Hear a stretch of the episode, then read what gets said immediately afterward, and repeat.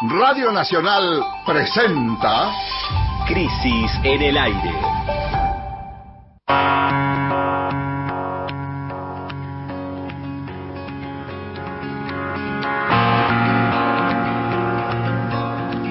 Bienvenidas y bienvenidos a Crisis en el Aire, el programa de la revista Crisis que hacemos todos los sábados en el que elegimos tres temas más destacados de la coyuntura y los conversamos aquí para compartirlos con ustedes. Hoy nuestras tres paradas, siempre son tres paradas, son el show de la democracia yanqui, la mesa de los dueños de la Argentina y una justicia que no se reforma. Yo soy Jimena Tordini, estamos acá con Mario Santucho. Mario, buen día, ¿cómo estás? Buen día, Jimé. Acá un poco comentando antes del, de comenzar el programa, con Vale y con vos misma también, de la muerte ¿no? de Pino Solanas. La sí, verdad que, falleció ayer en París. sí, enfermo de coronavirus, estaría bueno recordarlo. Yo siempre eh, me acuerdo de él eh, en las jornadas del 2001, de diciembre del 2001, con su camarita registrando, y es un poco la, la imagen que nos queda, ¿no? Alguien que creo que su primera película fue en el 68, La Hora de los Hornos, esa conocida película, y desde entonces como la sensación es que ha estado siempre en los momentos importantes ¿no? del, país, registrando con una cámara lo que, lo que va pasando. Y después me acuerdo, de- me gustó mucho la película del Memorias del Saqueo, que era sobre, precisamente sobre lo que sucedió en el 2001 y lo que había pasado en, en los años 90 también, ¿no? Así que bueno, un recuerdo para, para él, que hoy me enteré también que es guionista de una gran película tucumana que se llama El Camino hacia la Muerte del Viejo Reales, allá del 74, bueno, la verdad que un tipo muy, muy ligado, ¿no? A, a la memoria fílmica argentina. Sábados de 8 a 9. El aire está en crisis. La noticia excluyente de esta semana es el comicio presidencial en Estados Unidos. Se votó el martes último, el 3 de noviembre, pero eh, en verdad casi 100 millones de ciudadanos, ciudadanas norteamericanos sufragaron los días previos a través del correo postal. Ese es el motivo principal porque, por el cual todavía hoy, sábado de la mañana, estamos a la espera del resultado. La elección es tan pareja que varios días después se siguen contando votos para ver quién será el nuevo mandamás del país más poderoso del mundo. Todo parece indicar, y ayer a la noche así fueron las, las últimas noticias, que el ganador será John- Joe Biden, candidato del Partido Demócrata, pero el actual presidente que busca la reelección, el republicano Donald Trump, anunció el mismo martes que él había ganado y denunció fraude. Estamos entonces ante un conflicto que parece bastante inédito en el corazón del imperio, que además también se presenta como un golpe a la yugular de la democracia occidental, ¿no? La principal democracia del mundo en medio de esta incertidumbre sobre qué pasará con la elección presidencial. Vamos a analizar algunos números para entender un poco de qué estamos hablando entonces. Sí, a ver, Jimé, lo primero que, habría que decir es que eh, esta vez eh, los yanquis se volcaron a votar de forma masiva, ¿no? lo cual es un índice de la importancia que posee específicamente esta elección. Si ya de por sí la elección en Estados Unidos es, es, eh, fundamental para, para todo el mundo, esta elección en particular, por la, el hecho de que un personaje y un presidente como Donald Trump está- estaba en busca de su reelección, era clave y mm, millones y millones eh, de norteamericanos fueron a votar en un país donde además, como se sabe, el voto no es obligatorio y donde en general es baja eh, la participación. Para ponerlo en números, en 2016 fueron a las urnas, o sea, en la elección anterior, 138 millones de estadounidenses, lo que equivalía al 58,1% de la población apta para sufragar en aquel momento. Ese es más o menos el porcentaje histórico eh, que básicamente es entre el 50 y el 60% de participación, históricamente, de los últimos 50, 100 años por lo menos, en Estados Unidos. Esta vez, en el 2020, la cantidad de votantes llegó a los 160 millones, o sea, pasó de 138 a 160 millones en cuatro años, y en este caso significa el 67% del total eh, de votantes habilitados. Además, hay que tener en cuenta que ese aumento significativo tuvo lugar en plena pandemia, Claro. lo cual también lo vuelve más, más eh, importante, digamos, el aumento. Para encontrar una tasa de participación similar, habría que remontarse al 1900, es decir, hace 120 años. Desde entonces, eh, cada vez han ido votando menos personas eh, relativamente en, Estados Unidos. El segundo dato impactante de esta elección es la polarización, otra que la grieta. Eh, se habla directamente en Estados Unidos de secesión, una vuelta a la secesión, por el nivel de fragmentación, de polarización que hay, ¿no? Según los guarismos disponibles hasta ayer a la noche, Biden llegaba al 50,5% de los votos escrutados, mientras Trump alcanzaba el 47,7%. O sea, entre ambos llegaban al 98%. Hay varios candidatos más en carrera, creo que cuatro más por lo menos, eh, pero nadie siquiera sabe quiénes son. La que más llega de esos que están en la cola eh, apenas pasa el 1%, 1,2%. La tercera cuestión importante es el nuevo fracaso de las encuestas que diagnosticaron un triunfo cómodo para el candidato demócrata. Y si bien todo parece indicar que Biden va a ganar la elección, el resultado terminó siendo o termina siendo mucho más parejo de lo que todos imaginaban. Algo que venimos viendo todo el tiempo en los últimos años. ¿no? Exactamente.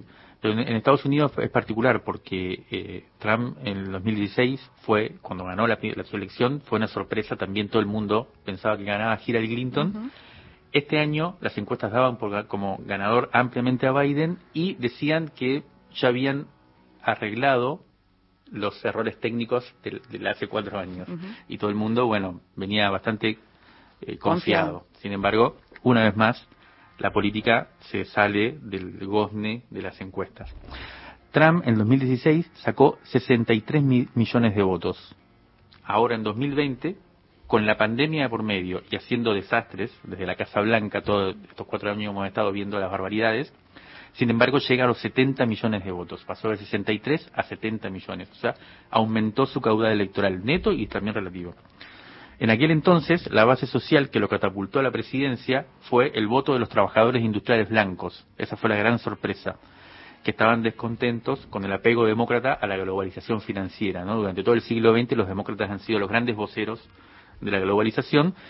Nadie lo había visto venir que la clase obrera justamente votara a Trump, un empresario multimillonario republicano, pero a posteriori las explicaciones sobre por qué había pasado eso sonaban bastante razonables cuatro años más tarde, no solo conservó la mayoría de ese voto obrero, sino que además Trump sumó una parte nada despreciable del sufragio latino e incluso del afroamericano.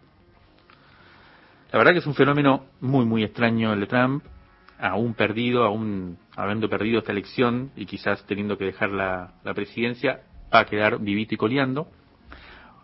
Y por lo pronto no se sabe si va a aceptar la derrota sino más.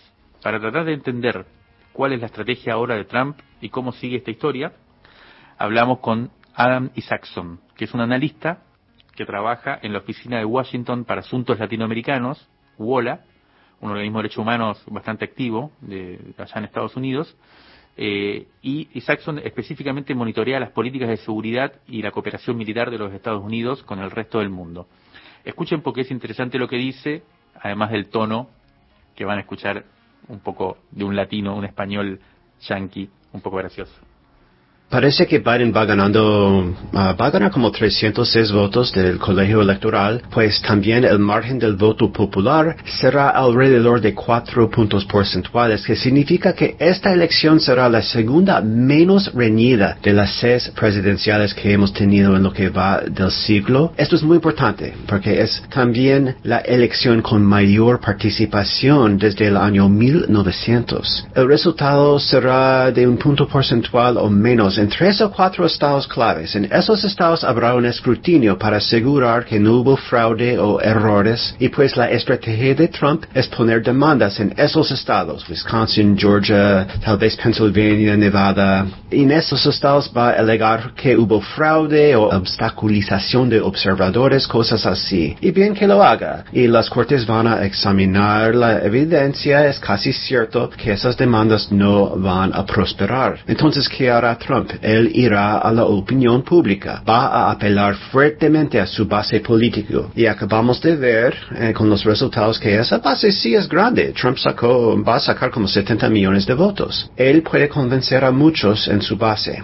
uh, pero su discurso de la tarde del jueves fue hasta incoherente y enloquecido. Sus seguidores más moderados se van a espantar con ese lenguaje. Trump seguirá con el apoyo pues de la, a la radical de su sector, que puede ser mayoritario en ese sector, va a seguir con el apoyo de gran parte del Partido Republicano, uh, de algunos medios derechistas, tal vez como Fox, pero eso así no es suficiente. Uh, y vamos a ver a Trump deteriorarse personalmente, al menos en su estado mental, si él sigue peleando así en las semanas que vienen. Mira, el problema que tiene Trump es que no tiene el apoyo de las instituciones, la burocracia, las Fuerzas Armadas, probablemente el sistema de justicia, el grueso de los medios, los inversionistas, los mercados, casi todas las iglesias principales. Ninguno de esos sectores va a apoyar un líder que perdió una elección de manera tan clara, especialmente una elección con tanta participación de niveles históricos. Y si eso no es suficiente y si Trump persista, a la misma vez habrá la sociedad civil aquí. Las manifestaciones callejeras para exigir la salida de Trump serían masivas, mucho mayor de lo que vimos después de la muerte de George Floyd. Entonces sí, vamos a ver la salida de Trump, seguramente, pero muy probablemente será feo uh, el procedimiento. Y ya como expresidente, Trump seguirá siendo el líder de la oposición. Va a dominar la cobertura mediática muchos días uh, con sus tweets, con sus pronunciamientos. El trumpismo quedará para rato. Esa será la gran prueba del sistema estadounidense. Yo soy optimista, pero lo que viene en las próximas semanas puede ser traumático. Traumático.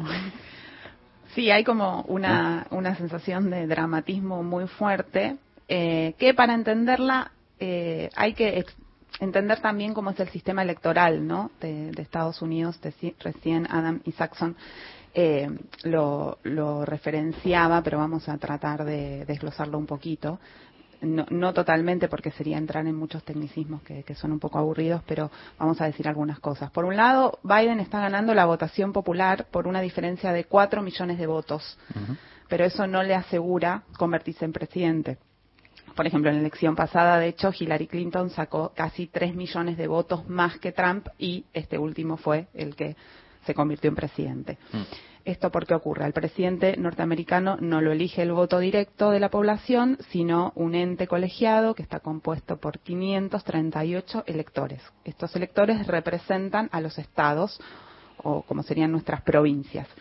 Para ser proclamado presidente se necesitan con precisión 270 electores. Hasta hoy en la, la mañana Biden acumulaba 253 y Trump 217 y faltan cinco estados que aún no se termina de definir por lo parejo que están los resultados.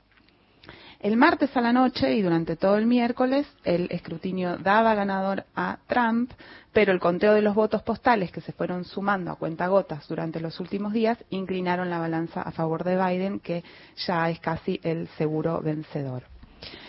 Como escuchábamos recién, ¿no? El escándalo estaba cantado y el que viene también parece estar cantado, ya que el actual presidente venía denunciando desde hace meses sus sospechas sobre el voto postal, a sabiendas de que la mayoría de esos sufragios por correo iban a preferir a su oponente.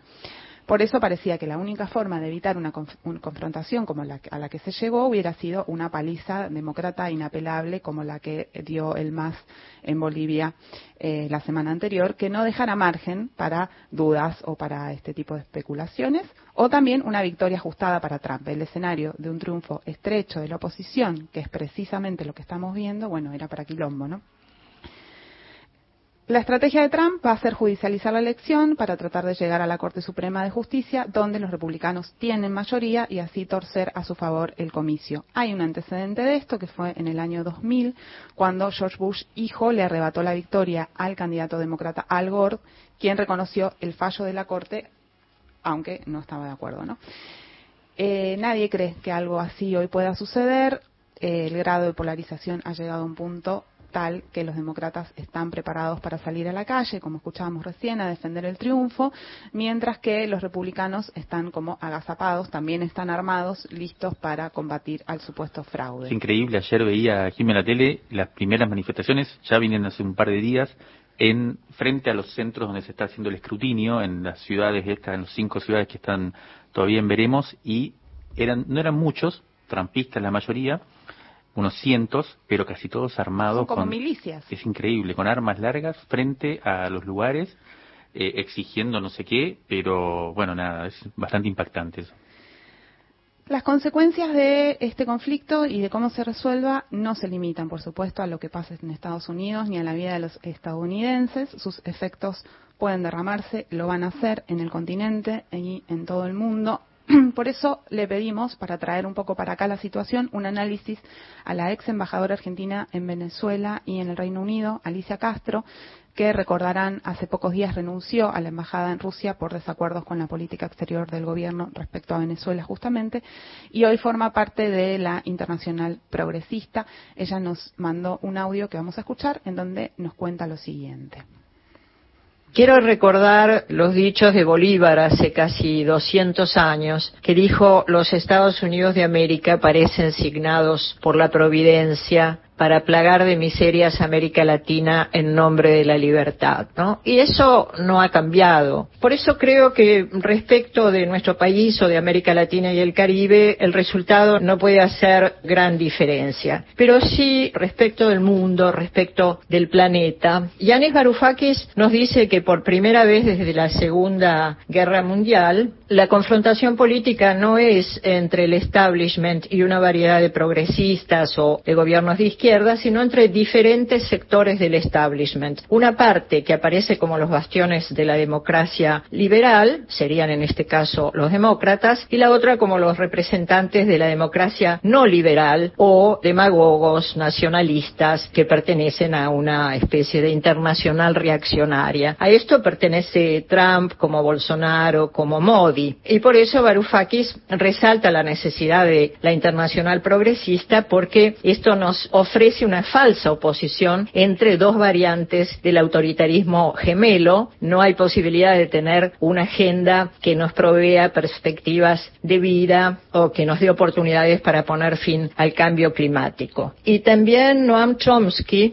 nos alerta sobre la posibilidad cierta del, del exterminio y nos informa cómo se adelantan las agujas del, del apocalipsis, el, el Doomsday Clock, que también se llama reloj del juicio final, es un reloj simbólico mantenido eh, desde 1947 por la Junta Directiva del, del Bulletin of the Atomic Scientists de la Universidad de Chicago, donde la medianoche representa la destrucción total y catastrófica de la humanidad. Y el, el número de minutos para la medianoche, que mide el grado de amenaza nuclear, ambiental y tecnológica para la humanidad, se corrige periódicamente. En 1991, por ejemplo, estableció 17 minutos de, de, antes de la medianoche, pero ahora, atendiendo a que Estados Unidos abandonó el acuerdo nuclear iraní, se retiró del Tratado sobre Fuerzas Nucleares de Alcance Intermedio y rechazó el Acuerdo de París sobre Cambio Climático, en enero de este año 2020 el reloj se adelantó 20 segundos y estamos a 100 segundos de la medianoche, ¿no? Y eh, Chomsky nos advierte que si no conseguimos un acuerdo ecológico, un Green New Deal, habrá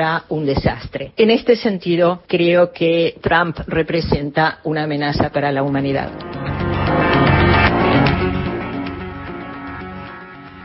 Bueno, dramático el asunto. Vamos a ver cómo sigue esta cuestión los próximos días. Se, se estipula, se, estimu, se espe, especula con que la, la, el resultado será tardará todavía un tiempo.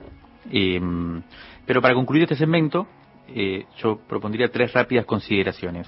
La primera es que la derrota de Trump confirma el declive, o al menos la ralentización, digamos, la, como la, el stop motion, de la nueva derecha global, que parecería, que parecía imparable hasta el año pasado. Parece que la pandemia fue un freno para el despliegue y la expansión de esta derecha imbatible, ultraderecha, eh, y yo diría que, al igual que Mauricio Macri en la Argentina, llama la atención, en este caso eh, Trump, la imposibilidad que tienen para reelegirse, ¿no? Eh, lo cual indica un poco la magnitud del rechazo que generan estas figuras. En Estados Unidos también es raro que un presidente, como pasó en Argentina, se presente a la reelección y no lo logre después de un primer mandato. Para nuestra región y particularmente para Argentina, para nuestro país, eh, se trata de una gran noticia, casi una bendición, diría yo. Aún si en los trazos gruesos y en una dimensión más estratégica, las diferencias, como decía Alicia Castro hace un ratito, entre demócratas y republicanos pueden resultar marginal, digamos. La política de Estados Unidos en general hacia nuestra región y hacia nuestro país, en sus trazos gruesos, es más o menos parecida, más allá de la diferencia entre los partidos políticos. Pero, digamos, habría que tener en cuenta el poder desestabilizador en Argentina que hubiera tenido la reelección del ala más conservadora y más reaccionaria del Partido Republicano, ¿no? La, capacidad que hubiera tenido para envalentonar también a la derecha y a la nueva derecha argentina, eh, que hace muchos esfuerzos por estabilizar incluso el gobierno argentino. La segunda cuestión que, me parece importante plantear es que el virtual nuevo presidente de los Estados Unidos, Joe Biden, logró la mayor cantidad de votos de la historia de ese país, más de 74 millones, pero, para mí, habría que pensar que ese caudal no puede atribuirse precisamente a su carisma o a su capacidad de definir un horizonte eh, muy, muy distinto o muy interesante. Yo creo que al igual que lo que sucede un poco acá en Argentina, habría que preguntarse si los demócratas vuelven mejores o no. Y habrá que ver si logran reconstruir su vínculo con los sectores sociales más desprotegidos, creo que esta es la pregunta más de fondo, a quienes no han defendido precisamente como deberían en estos años. Se van a enfrentar además con una oposición frontal, conducida por Trump, que tendrá el control del Senado una cosa importante también que se votaba en estas elecciones y que los demócratas apostaban a ganar el control del Senado y no lo lograron. Y también, como ya se sabe, los republicanos se van a quedar con el control de la Corte Suprema, que es un eslabón fundamental del sistema político norteamericano. Bueno, y además con un Trump que deja el gobierno muy empoderado y dispuesto a regresar pronto con todo. La gran pregunta, de todas maneras, que queda flotando, inmediata y bastante dramática, como veíamos, es si aceptará Trump la alternancia que propone el régimen o romperá las reglas de juego inaugurando un tiempo de excepción inédito e impredecible.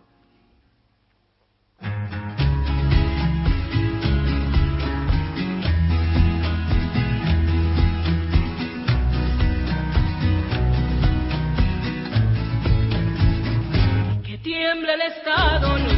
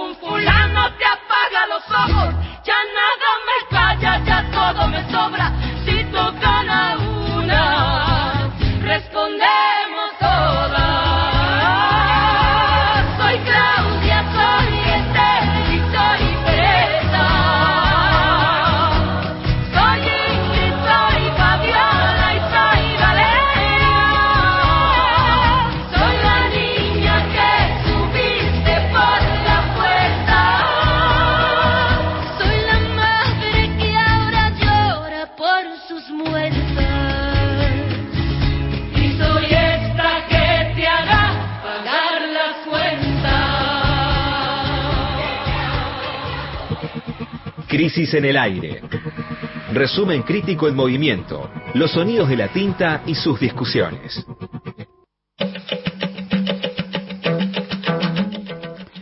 el martes 3 de noviembre también ocurrió una escena que poco tiempo atrás era bastante impensable, que fue que Héctor Manieto, CEO del grupo Clarín, se sentó en una reunión convocada por un ministro del Gobierno Nacional y se puso a charlar. El conclave ocurrió en el Salón Belgrano del Ministerio de Economía y tuvo, claro, a Martín Guzmán como anfitrión de esa reunión. Hacia allí fueron a una reunión presencial, no fue un Zoom esta vez, algunos de los principales empresarios del país que integran la cúpula de la Asociación Empresaria Argentina, AEA.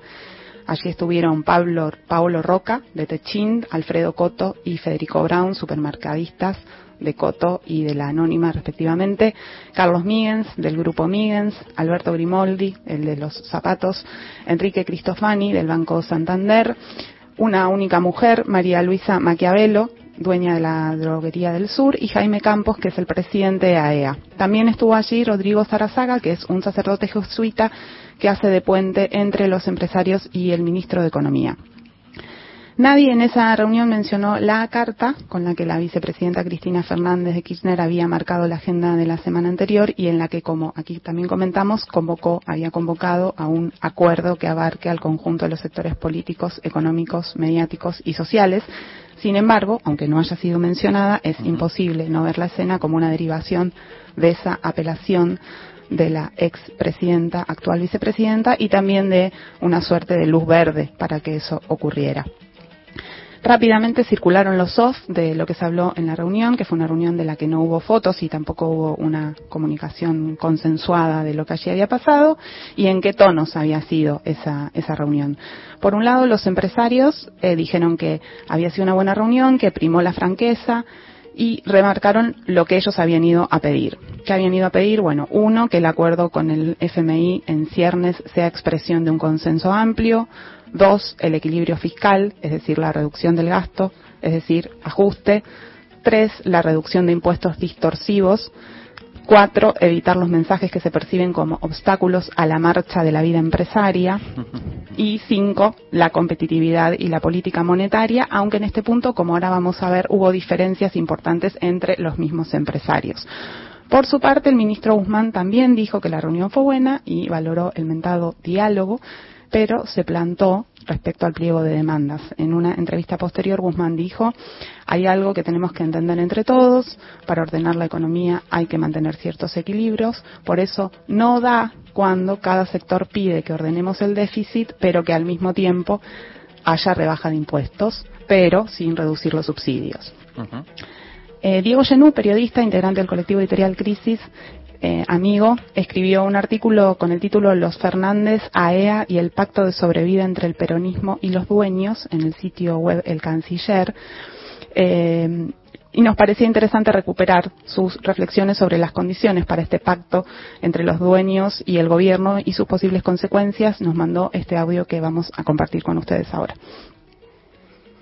De la reunión con AEA hay varias cuestiones, cuatro o cinco diría que son importantes para remarcar. Lo primero es la propia reunión y el momento ¿no? en que llega esta convocatoria de Guzmán después de la carta de Cristina en la que se llama a un gran acuerdo con todos los sectores políticos, empresarios, incluso mediáticos para resolver el grave problema de la economía bimonetaria. Unos días después se confirma esta reunión presencial, a diferencia de otras. Lo segundo que creo importante es el peso de los que estuvieron ahí, empezando por Mañeto, el CEO de Clarín, que lleva, no sé, 12, 13 años de una enemistad profunda con el kirchnerismo, si bien el año pasado Fernández había estado en el Malva. En este caso, para mí, la mesa la, la tiende Cristina, es Cristina la que invita a Mañeto, casi que faltaba que, que lo mencione en la carta del 27 de octubre, y Mañeto al final va y participa. Su presencia ya me parece que es uno de los datos más destacados. Y después, lo que mostró la reunión, por lo que hablé con dos personas que estuvieron ahí, es que ni siquiera entre los dueños hay acuerdos sobre cómo salir de la crisis, ¿no? Mientras Roca pidió por competitividad, lo que todo el mundo entiende por una devaluación, a Mañeto que está endeudado en dólares no le sirve, a Coto y a Brown que son se dedican al negocio del supermercadismo no le sirve, mientras Mañeto le pidió a Rodrigo Sarazaga que es un sacerdote jesuita que, que, que, ofició de nexo entre Guzmán y los empresarios. Manieto le pidió que, que, rece, vas a tener que rezar para que nos vaya bien. Había otros empresarios como Grimoldi, también uno de los dueños de AEA, que dijo que ve una oportunidad en este momento por condiciones que tienen que ver sobre todo con, la situación global, con, con el ascenso de los commodities, con la deuda que está reestructurada, que hay una alta liquidez. O sea que no hay acuerdo ni hacia dónde vamos ni cómo se sale de la crisis entre los dueños. Y lo último que diría importante es el, el, rol de Guzmán, que según los que estuvieron en la reunión apareció bastante más firme que en el Zoom anterior que había tenido con algunos de estos CEOs y dueños, diciéndole que no, con firmeza, con diplomacia, con el estilo que tiene Guzmán, pero diciéndole que no a la devaluación, que ni el fondo pide eso, y planteando, bueno, la diferencia obviamente entre el Estado y los privados. La preocupación que me queda es eh, el ajuste que viene en el gasto COVID ahora fin de año, la posibilidad de que se elimine el IFE y lo que dijeron algunos empresarios de que Guzmán dijo el, el ajuste va a ser más importante de lo que prevé el presupuesto.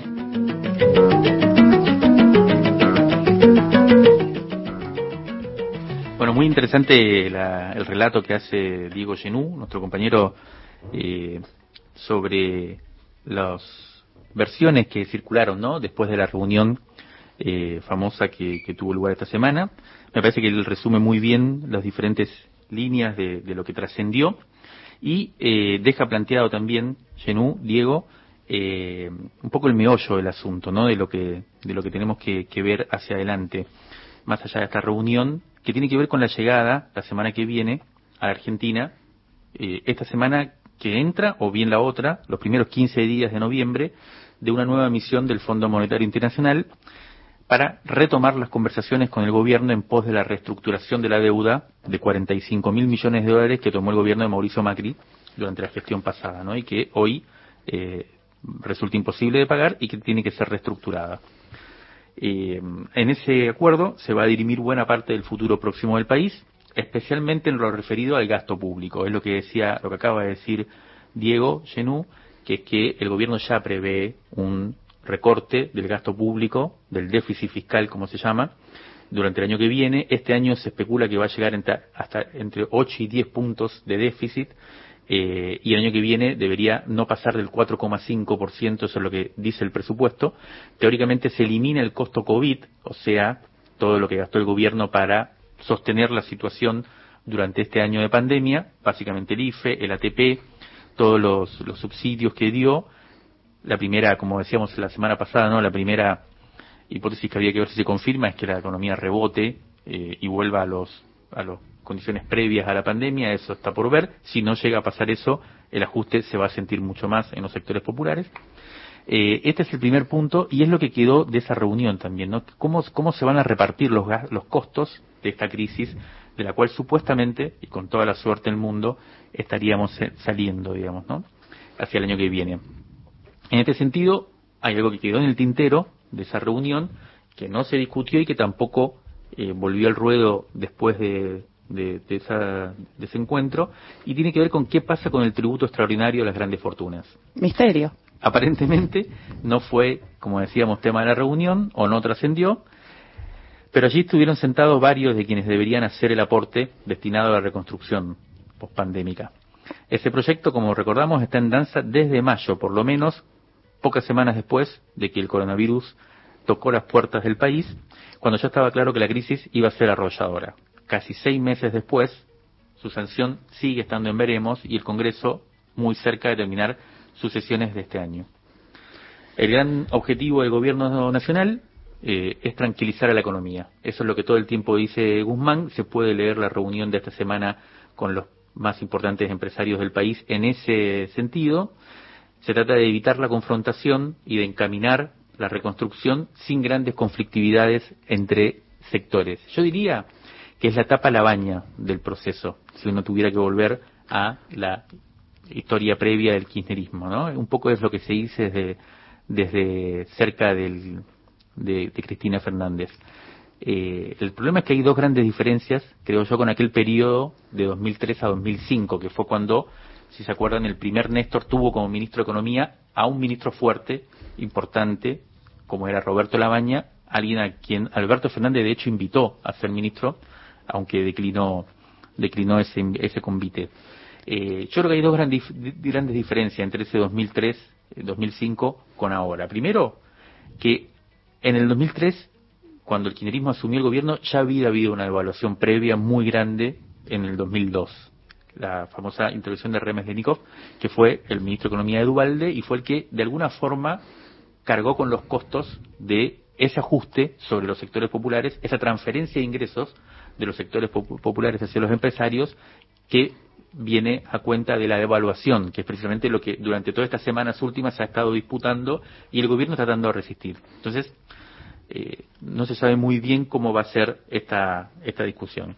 Y la segunda diferencia con aquel periodo tiene que ver con la situación internacional. En aquel momento la reconstrucción contó con un viento eh, a favor muy grande y no es lo que se prevé para este momento. Por lo tanto, el gran dilema es que la salida de esta crisis no parece ser que vaya a ser con el famoso win-win, ¿no? Todos ganan, todos ganamos, eh, que fue la característica principal de ese proceso del kirchnerismo. Acá alguien va a tener que perder más y por lo que uno viene viendo, por esas reuniones, por el acuerdo inminente con el FMI, todo parece indicar que el, cese de los subsidios al trabajo, eh, los aumentos de tarifas, el aumento en el gasto público, uno empieza a, pensar que esa tranquilidad de la economía es más bien tranquilizar a los, a los empresarios. ¿no?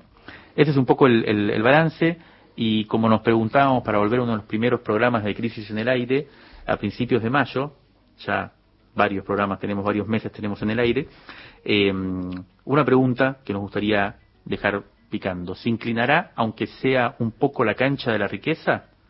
¿O la mesa de los dueños logrará ganar otra vez la pulseada? Crisis en el aire, revista sonora transmedial, válvulas de papel, aire, podcast y transmisor. Próximo programa, Soltando Pájaros, con Atilio Bleta. Ahora, Nacional, en todo el país. 8 de la mañana, 36 minutos. La Copa de la Liga Profesional la escuchás por Nacional. Segunda fecha, transmisión en vivo para todo el país. Hoy, desde las 18, San Lorenzo Estudiantes. Relata Eladio Arregui, comenta Gustavo Ger. River, Rosario Central. Relata Víctor Hugo, comenta Alejandro Apo. Mañana, el gran domingo, desde las 14, 10 horas en vivo con todo el equipo de la radio y los partidos más importantes de la fecha. Gimnasia Vélez, relata Javier Vicente, comenta Alejandro Fabri. Unión Racing, relata Jorge Arcapano, comenta Santiago Lucía. Newells Boca, relata Jorge Godoy, comenta Viviana Vila. Relatores pasión nacional. Con el juego sagrado de los grandes. El fútbol se vive en la radio pública. Hay un montón de otras cosas para hacer en la vida, en la historia y en la cuarentena que no tienen que ver con ver televisión o escuchar radio. Estudio País, Quique Pessoa. Esas actividades que se pueden realizar, no sé, se me ocurre la lectura, por ejemplo, es trabajosa. Desde San Marcos Sierras, Córdoba, sábados, desde las 10. ¿Cómo? ¿Que la lectura es trabajosa? Y sí, cuando no estás acostumbrado a leer, es todo un laburo leer. Por Nacional, la radio pública. Rescate emotivo. Un diamante impreso en una crisis. 1976-2020. De la tinta a la conversación. Crisis 49. Diciembre de 1986. La inflación y el desempleo hackean el plan austral. Ubaldini organiza cuatro paros generales y el Congreso promulga la ley de punto final enviada por Alfonsín.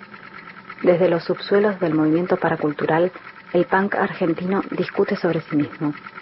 Y la flamante banda, Todos tus muertos, aporta su diagnóstico. Acá el punk es de cuarta. Hay sí un movimiento y una onda, pero está todo muy mezclado. En realidad hay una unión que es la del under, de pronto hay un concierto de alguien que no tiene nada que ver con el punk y ves punks, cuando por ahí en Inglaterra no verías ni uno solo.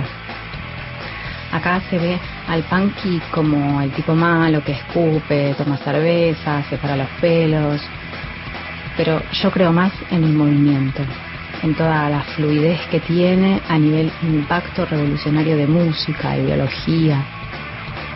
A partir del punk se gestó algo nuevo dentro de la música, mezclando todo. El punk no es una moda, los medios lo muestran así, solamente como, como chic. Cuando sale una alternativa, el sistema se traga una parte, pero la alternativa sigue existiendo.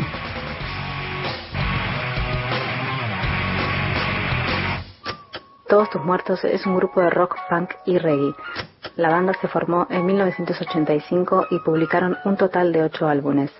En 1986, año de esta entrevista, Maradona, en una actitud claramente punk, metía un gol con la mano contra los ingleses en las semifinales del Mundial.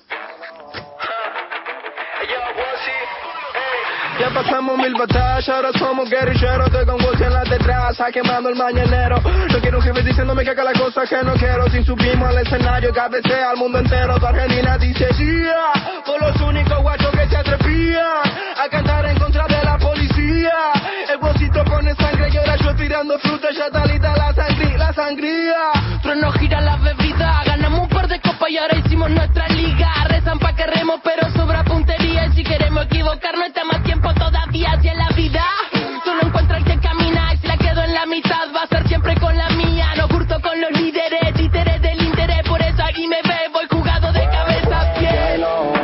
fraco chico viene el veneno Te lo traen el bolsito y trueno Y ahora quieren tirar, no lo puedo parar. Pero no me caigo, no tengo jefe ni horario No acepto cartas de ningún mercenario Yo me forjé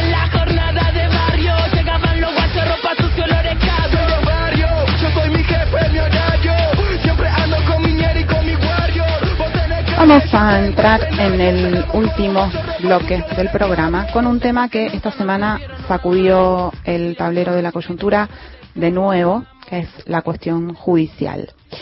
El martes, la Corte Suprema de Justicia finalmente falló en lo referido al traslado de jueces durante el macrismo de una forma que fue interpretada por la mayoría de los actores políticos como una concesión al gobierno actual, aunque una perspectiva menos partidista quizás podría tomar la resolución como una posición equidistante de la disputa política, digamos. Al reavivar la atención de la política hacia los tribunales, otro tema volvió a la palestra, que es la nominación del juez federal Daniel Rafecas por parte del gobierno para el cargo de Procurador General de la Nación, es decir, el jefe de los fiscales federales, propuesta que había estado, estuvo frisada bastante tiempo por la oposición y también por sectores del kirchnerismo.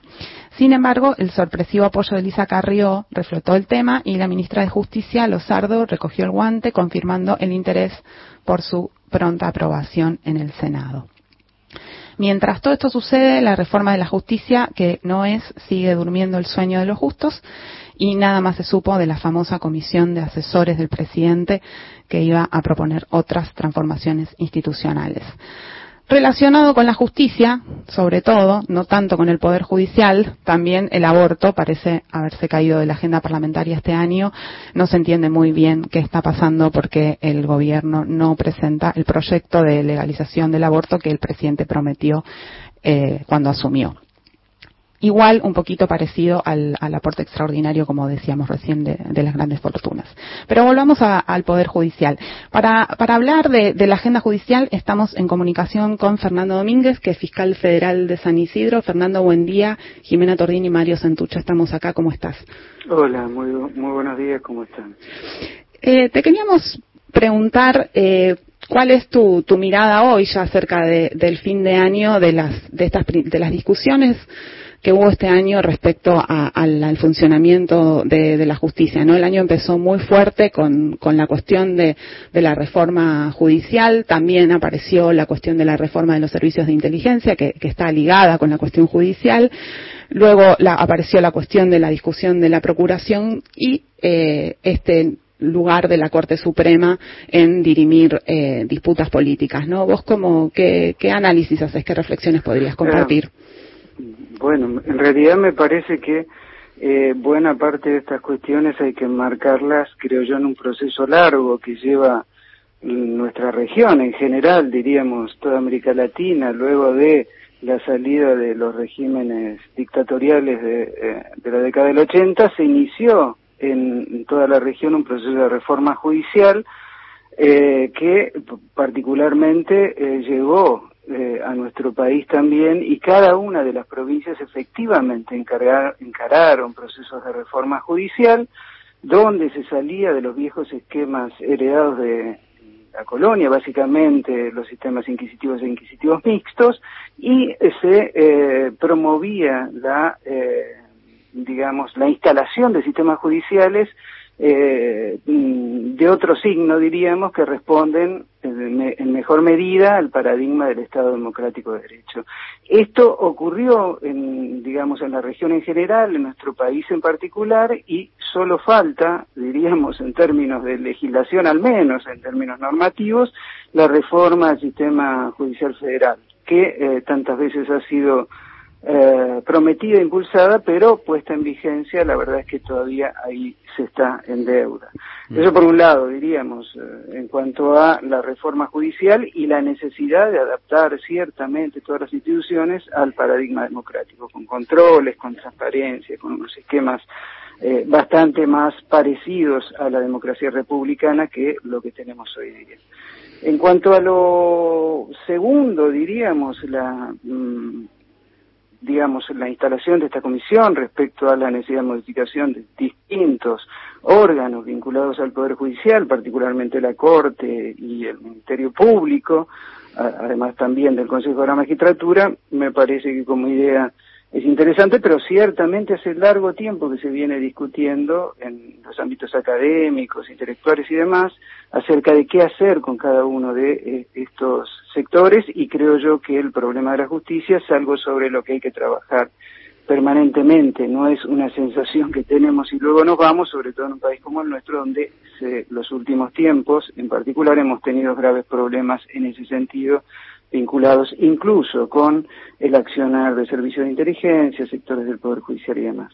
En cuanto a la Corte, particularmente, yo he escuchado alguna cosa vinculada a que eh, la posibilidad de vivir en salas y demás, eh, sala penal, sala tributaria, ese tipo de cosas, y me parece que ahí se, se pierde de vista que eh, la Corte se ocupa de cuestiones constitucionales, digamos, no, de no, no es una suerte de casación de las cuestiones penales, de las cuestiones tributarias, de las cuestiones civiles. Eso en primer lugar. En segundo lugar, me parece que ahí hay cuestiones, sí, que hay que analizar fuertemente, que son, por un lado, el cerciorar, y digamos, esta suerte de facultad que tienen los tribunales superiores de elegir qué casos resolver y qué casos no, o en qué casos meterse y en qué casos no, eh, y allí, claro, diríamos, eh, qué casos, en qué casos entra a resolver la Corte y en qué casos no, en términos generales lo resuelve el ejército de letrados que tiene a disposición la Corte y no exactamente los integrantes de la Corte, diríamos. Mm, Esto es bien conocido por todos. Y, y, y, lo otro, el mecanismo de abocamiento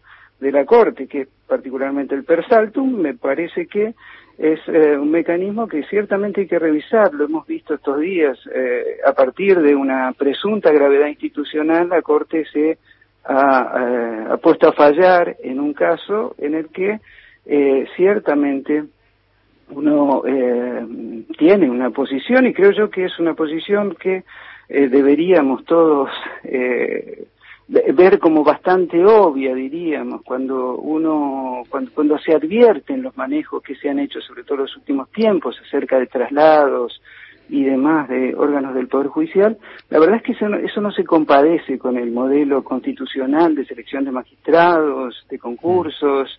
Uh, bueno, el caso puntual que ustedes señalan, ciertamente en el régimen actual no es lo mismo la función de revisión que la función de juzgamiento. Quiero decir, más allá de que salarialmente estén equiparados, eh, los jueces de tribunal oral y los jueces de cámara, la función que cumplen en el esquema actual es absolutamente diversa y los exámenes que se rinden son distintos.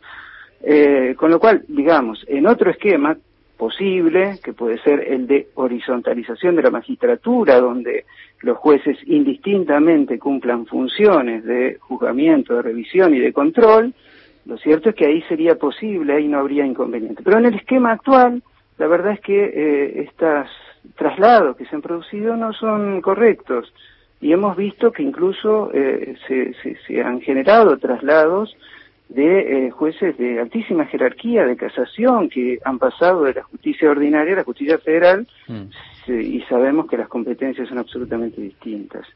Eh, eso en cuanto, mm. diríamos, al, al Poder Judicial en términos generales, al, a la Corte y, y, y a la cuestión vinculada a eh, el último fallo Fernando. de la Corte. Sí. sí. ¿cómo estás, Fernando Domínguez? ¿Qué tal? ¿Cómo va? Mario te saluda, estamos hablando con Fernando Domínguez, que es fiscal federal de San Isidro, y si te parece, me gustaría como eh, ir hacia, eh, además de estas discusiones más sobre las justicias internas y tus criterios, que me parece bien interesantes, quizás desplazarnos para, para, para ver también un poco, tener en cuenta un poco también al oyente, cómo la relación entre, entre la política y la justicia, ¿no? Porque uno tiene a veces eh, la, la, impresión de que la justicia es una especie de trama corporativa que se defiende, se blinda frente a, a, las posibilidades de reforma, un poco estamos viendo eso.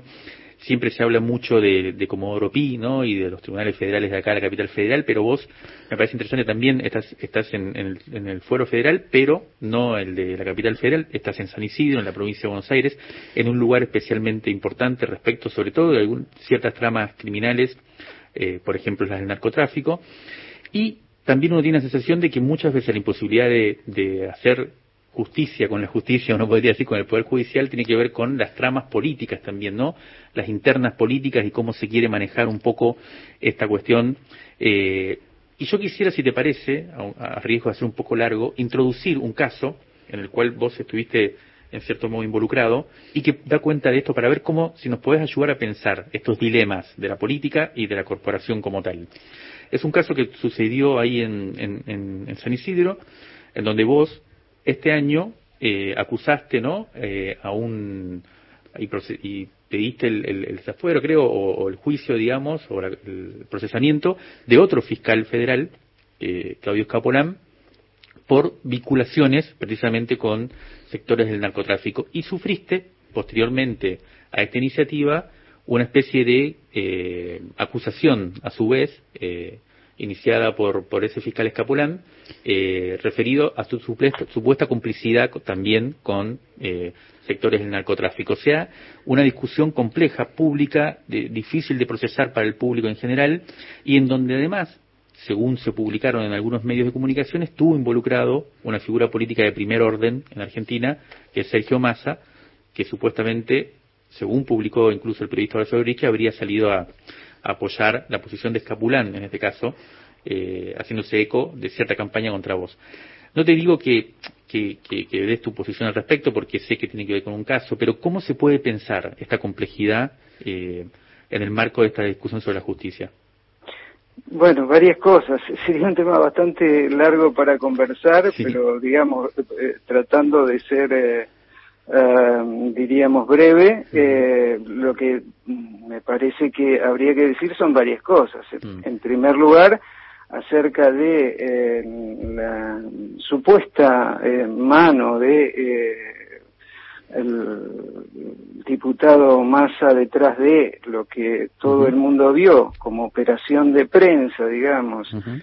eh, la verdad es que me resulta difícil de creer -huh. por, por, por varias razones, digamos, en primer lugar porque no habría ninguna razón para que lo hiciera, digamos, en segundo lugar porque nada menos que se trata del presidente de la Cámara de Diputados de la Nación, quiero decir, no, no, no es... Eh, el, el, un meritorio de un juzgado de paz letrado del interior del país, nada menos que una altísima autoridad por quien yo tengo como autoridad de la democracia que es altísimo respeto. Así es que no, no creo que, eh, quiero creer que no, no ha sido la mano del presidente de la Cámara mm. de Diputados de la Nación. Eh, sí ha habido una campaña feroz, diríamos, que eh, que, que todo el mundo ha visto una operación de prensa que yo podría calificar de infame, eh, digamos, eh, que me ha afectado en lo personal sin lugar a dudas, pero más que en lo personal, en lo funcional. Yo sé que los funcionarios públicos estamos expuestos a la crítica pública, pero eh, una cosa es la crítica pública a la función que desempeñamos y otra cosa es una operación de prensa infame montada sobre mentiras que no solo ha afectado a eh, mí particularmente, digamos que en tal caso sería lo de menos, sino que ha afectado fuertemente una investigación sumamente compleja, sumamente compleja, eh, que se viene llevando hace largo tiempo, que tiene que ver, por cierto, con una trama vinculada a la narcocriminalidad donde están implicados altísimas autoridades de eh, agencias de seguridad pública, ciertamente funcionarios judiciales y abogados vinculados, claro, a eh, narcotráfico a, a nivel internacional y a nivel nacional. Esto se ha podido investigar y, y- y ciertamente no ha sido un capricho mío eh, investigarlo, sino que eh, efectivamente las eh, denuncias han venido asignadas por eh, tribunales orales federales que han, eh, te diría, inicialmente descubierto elementos que eh, ponían sobre la mesa esta trama. Sobre eso, naturalmente, la investigación se eh, profundizó y lo que ahí se espera de los organismos públicos eh, en términos generales es respaldo institucional o cuanto menos ah, cierto, eh, pero no, por cierto, un- un- una actividad obstructiva que finalmente eso es lo que fue. Imaginemos la situación de las víctimas, de los testigos, de los arrepentidos que han declarado, reitero, contra funcionarios policiales y judiciales que ven semejante eh, operación de prensa tendiente a eh, obstaculizar una investigación eh, ciertamente, como decía, muy compleja en marcha y donde se están eh, poniendo sobre la mesa una matriz de funcionamiento de un esquema de corrupción eh, vinculado al narcotráfico que a mi juicio se repite en distintos lugares. Estábamos conversando con Fernando Domínguez, fiscal federal de San Isidro. Gracias, Fernando, por esta conversación. Que tengas un buen Un día. segundo, me, Sí, sí, eh, sí, puede ser un segundito. Sí, No, claro. eh, eh, eh, eh, digamos, vinculado eh, particularmente a esto que me decías al principio sobre la Procuración General y, y- y- y la discusión acerca de eh, el juez Rafecas y demás, a mí me parece que la discusión central ahí es de nuevo la misma, eh, que es siempre, eh, por un lado, el fortalecimiento de lo que se declama en la Constitución, que es eh, la necesidad de un órgano extrapoder. Hemos visto cómo se ha vapuleado en los últimos tiempos al eh, organismo, al Ministerio Público, a la Procuración General, y me parece que allí eh, ciertamente hay mucho que trabajar. Claro que depende de los funcionarios judiciales, eh, la construcción de un esquema de independencia y de autonomía a partir de cumplir con su rol institucional y no mezclarse con actividades políticas de inteligencia y demás. En cuanto a la Procuración General y, al Ministerio Público, eh, lo cierto es que mm, me parece interesante esta discusión que se ha abierto en, en el Parlamento acerca de la duración del mandato. Me parece que tiene que ser un mandato limitado, claro.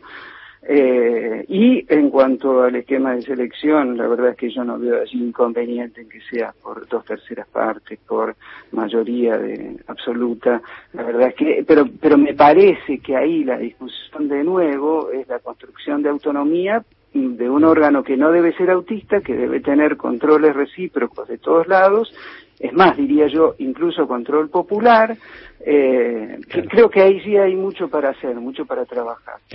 Muchas gracias, Fernando. Que tengas No. un buen día. Por favor, muchas abrazo, gracias Fernando, a ustedes. Adiós, gracias.